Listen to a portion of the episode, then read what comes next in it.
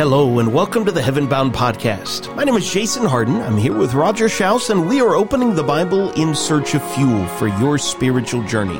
This is where we talk about life the way it was meant to be and what it means to be a disciple of Jesus in the 21st century. Wherever you are, thanks for joining us on the journey today. Well, we're glad to have all of our listeners with us and this month is uh, April. Spring is in the air. It's time of getting outside a little bit more. The, the weather's getting warmer. The flowers are up. We're mowing our yards. And it brings the idea for a lot of people of doing some serious spring cleaning. Time to wash those windows, go through those closets, clean out that garage. And, and it's a time when we do that, we toss a lot of stuff. If you've got little kids, you find out there's things that they've outgrown or there's toys they no longer play with. And even as adults, we, we look in that closet full of clothes and we look at stuff. Well, I haven't put that on in three years. We think, well, it's time to hit the road with that stuff. And, and, that leads us to this series we're doing this month called Spring Cleaning. And with that in mind, there are things in our hearts that we need to get rid of. We need to toss. Sadly, we sometimes keep holding on to those, like those old clothes from high school that no longer fit, but we keep them around. And last time in our series, we talked about anger and how we need to deal with anger and get it out of our lives. Today, another topic that just seems to really just hang around is the idea of the past. Every one of us has a past and we all have a history. But sometimes that past can really color our present and really affect our future. And not being able to let go of the past can be something that really is hard for a lot of people to do. And so in this lesson today, we really want to look at two aspects of this. The first aspect we want to talk about is how our past oftentimes brings up regrets. Uh, you get older in life and you look back and, and, maybe as a parent, maybe I just wasn't there enough for my kids, or maybe we didn't have the, the spiritual intention that we should have had when my kids were smaller. Or, or you, as you look at your walk with Jesus, maybe you, you realize there's been a lot of times I just kind of mumbled and fumbled around. I wasn't really serious with the Lord. Maybe there's a period in my life when I was off in the wilderness and I should not have been there. And so we look to our past and there are regrets. And unlike watching an old movie, we can't hit the pause button. We can't hit the rewind and go back and redo it. It's past. And how do we deal with that? Sometimes that past has haunting memories for us. It just something that keeps people awake at night and it really bothers a lot of people.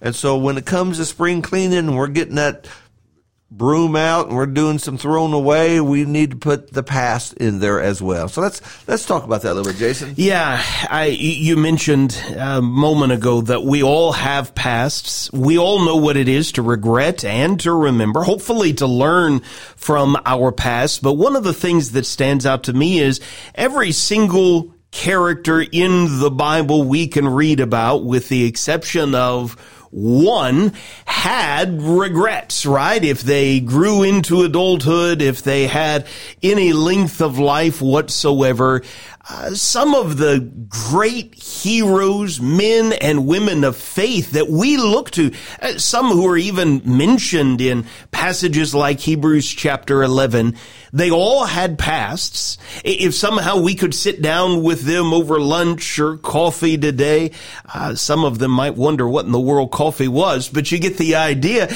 Uh, they would all tell us about pasts, right? Past things they wish they had done differently. Uh, when we started first brainstorming about this particular lane for this series, at least in my mind, the character that just springs immediately to the forefront for me is the man that we call today the apostle Paul, right? And there are a variety of places where he talks about his past. I'll just read one to get us kicked off. In Acts chapter 26, he's standing before King Agrippa and he's given the opportunity to testify about who he is and how he ended up where he was. And he says in verse 9, speaking of his past, I myself was convinced that I ought to do many things in opposing the name of Jesus of Nazareth. And I did so in Jerusalem. I not only locked up many of the saints in prison after receiving authority from the chief priests, but when they were put to death, I cast my vote against them. And I punished them often in all the synagogues and tried to make them blaspheme. And in raging fury against them, I persecuted them even to foreign cities. Uh, this is why Paul would describe himself in 1 Timothy chapter 1 as the foremost or the chief of sinners, right? We know that God radically turned the life of this man around. But Roger, it sure does seem significant for our discussion that God, when he saved Paul and made him an example of salvation, he didn't wipe his memory clean. Absolutely. And, you know, as Paul's telling the story, he's telling to somebody who really doesn't know him and he could have rewritten history. He could have colored it to make him look pretty good. He could have just kind of denied those those parts and just skipped right over those and just made it look like he was just a great guy all along, and he didn't. Uh, the truth is the truth, and again, sometimes uh, that hurts other people when we talk to them because they may think that we're we have always been perfect. We are perfect. We never do anything wrong. That that really hurts in parenting sometimes because our kids are learning and they're making mistakes and they're they're seeing things and and sometimes the way we present our past to our kids, it's as if you know, man, I was always there at church. I was always taking notes. I was always great. I know I never did this, never did that, and our kids may think, man you know, I, I can't, I can't live up to that. and the reality is we are all sinners. We all have a past. We all need a Jesus. And I like how Paul is honest about that. Now, later on, as he writes the Philippian letters, he, he would bring this up again in some regards. He starts talking about his accomplishments and how he was going so fast in the Jewish religion and just excelling above all his contemporaries. And he would say in verse 13 of Philippians 3, Brethren, I do not regard myself as having laid hold of it yet, but one thing I do, forgetting what lies behind, and reaching forward to what lies ahead, I press on toward the goal of the prize of the upward call of God in Christ Jesus. That forgetting what lies behind. Now, again, that, that is a two, two-way street that we need to remember, and we're going to talk about that. Um, in one way, our regrets can make us feel like failures. And our regrets can just make us say, I'm not good enough. I, I can't do anything right. In one way, that's true. But God still saves us. God still wants us. God still uses us. And, and so the regrets we carry with us can just destroy us if we're not careful. We got to be realizing that in our spring cleaning, part of our past just needs to go in this context, Paul's talking about his accomplishments. Yeah. And once again, that's something that we need to get over. Okay, the who's who, the the accolades, the trophies, the plaques, all those things, that's not going to get you into heaven. Those things really don't matter. What matters is your walk with Jesus, your faith. And so, again, there's some things that we need to do. We have a hymn, and, I just mentioned this to Jason. We have a hymn. We don't sing it very often. I'm kind of glad because I, I just never liked this hymn. but but the hymn goes, "You never mentioned him to me," and every time I've sung that hymn, I just think of names and faces in my past and think about people in high school and in college and all through my life. Well, I didn't tell that person about Jesus. I didn't, and and and it just, it just makes you feel like I'm just an utter failure, and that's what regrets will do. Sometimes comparing yourself to another family. Here's a family, and and their kids seem to have it all together. My kids seem to be a wreck on the road. That can make you have regrets. Uh, we make regrets uh, spiritually, regrets financially, lots of things we can look in our past and say, I wish I could go back and do that again but you can't. And so, how do we move on from those things, Jason? Yeah, well, I, I do think it is important to highlight here. Okay, uh, Paul says, I'm forgetting what lies behind, reaching forward to what lies ahead. Clearly, this man is able to recall very vividly different things in his past, right? And so it is not that I'm somehow going to be able to forget whatever is unpleasant in my life and get to the point where I have no regrets. No, I would say that remembering and regrets are a part of life under the sun, right? But there is a difference between being consumed by my regrets, the way that you were describing a moment ago, and remembering in a way that drives me to the cross, right? Keeps me humble, keeps me keenly dependent upon the grace and the steadfast love and, and mercy of God. And so I, I think that maybe is the divide, at least in my mind, that we need to explore for a few minutes. There are some, let, let, let's look at the negative first of all.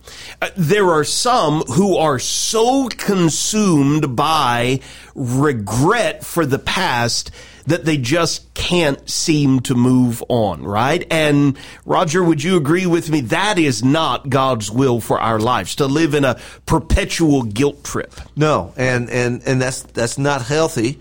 And yes, you've made mistakes. Yes, you've said some things you shouldn't have said. And yes, you've let God down. And uh, who who cannot say that? We all can say that but but that can just defeat you and make you feel like you know I'm going to sit on the bench of life for the rest of my life because I don't deserve to be in the game. I don't deserve blessings. I don't deserve anything good in my life because I have messed up.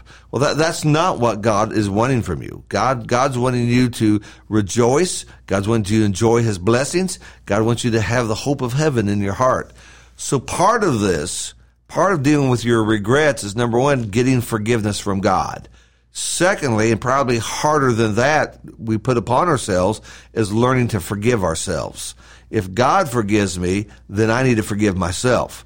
And I need to see that if God has wiped it clean, I need to wipe it clean. And in this context of spring cleaning, there's some regrets I just need to toss and realize, okay, I, I, you know, I should have done something different. I didn't do that. I'm going to move on and, and learn from that. And that's, that's part of that. And I think, I think the deep regrets that really cripple a lot of people today is their inability to forgive themselves and something tragic has happened and there's been a death or there's been some crippling injury and I should have seen that. I should have said something. I should have, and because I didn't, somebody else got hurt.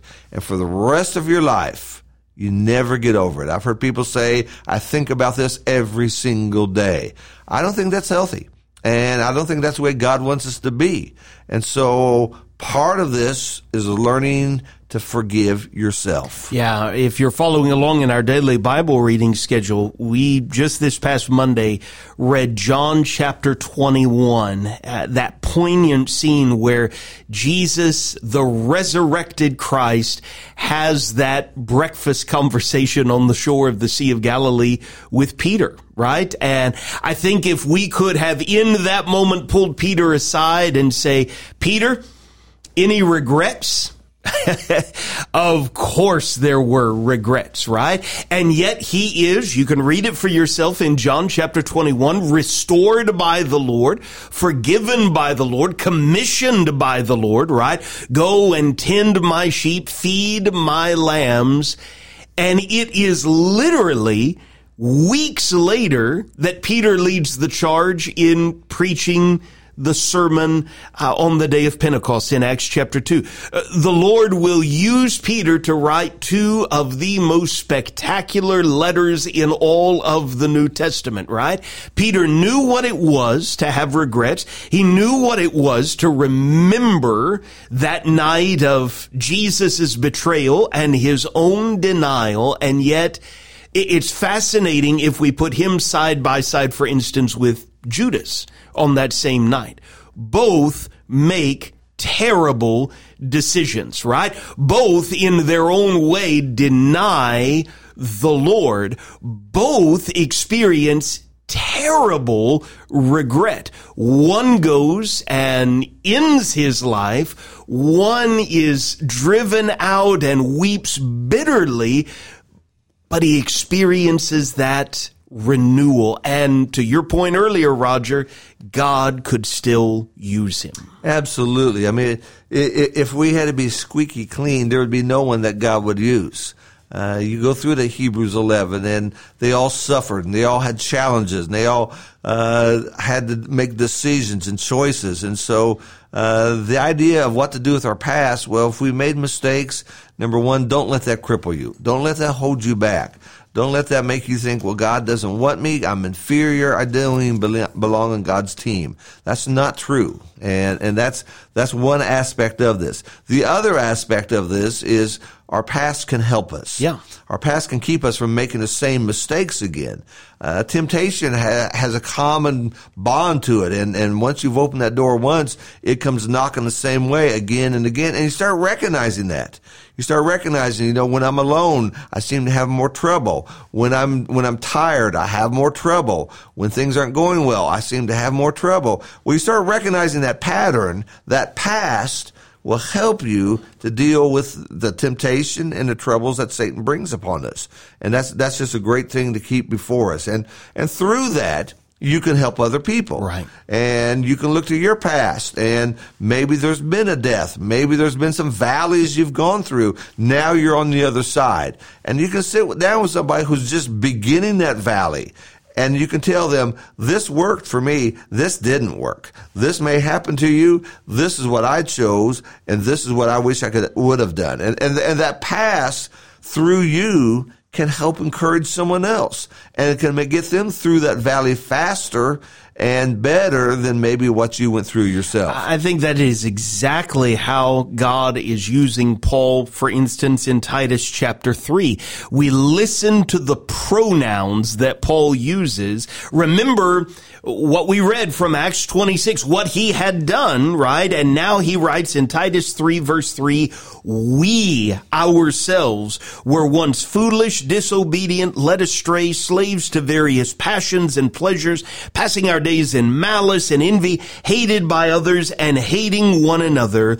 But when the goodness and loving kindness of God, our Savior appeared, He saved us not because of works done by us in righteousness, right? I mean, that was the point you drew out earlier, Roger, from Philippians. I'm, I'm counting all of my own righteousness, my own record as rubbish God saved us according to his own mercy.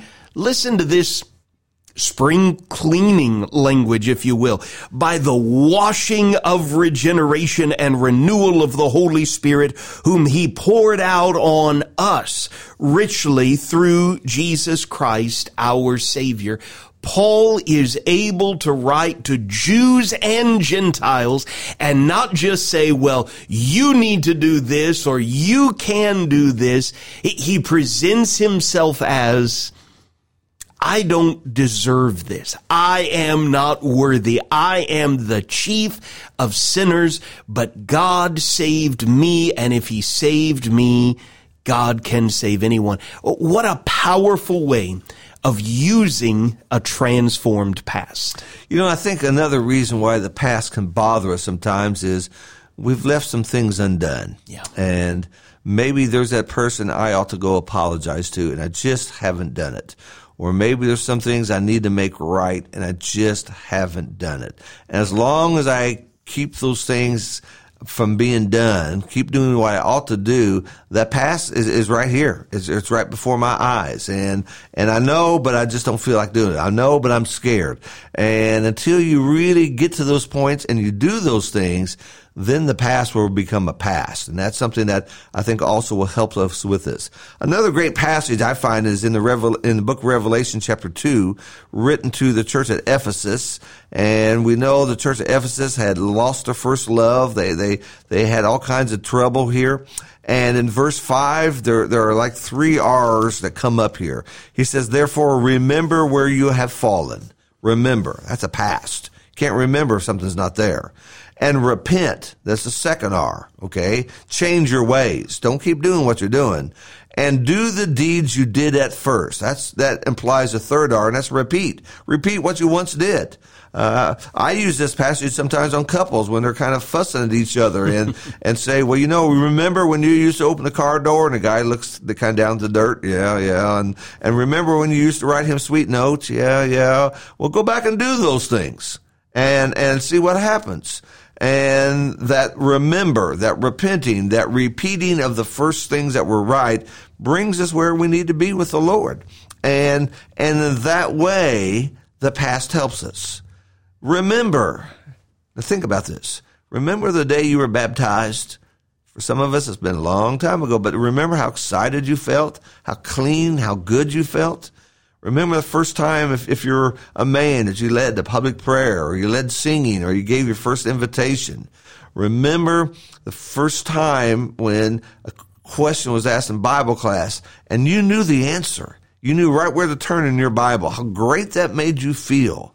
Now, that might have been a long, long time ago, but go back and get that. Go back and repeat those things. Go back and grab that because in that way, that past will help you. It'll help you as you deal with the present today and it'll help shape your future as you walk with the Lord. Roger, I think that's a great note on which to end. Remember, repent, and repeat. We're talking all about spring cleaning this month, and I have a feeling you know someone that might benefit from thinking through these simple spiritual points. Spring cleaning anger, spring cleaning the past. We appreciate you listening to the Heaven Bound podcast. We hope it's helped you set your mind on things above and given you a little more fuel for the journey. We would be honored and excited if you you would take the time to share this contact or content with others. In the meantime, always remember when you're walking with Jesus, you're heaven bound and the best is yet to come.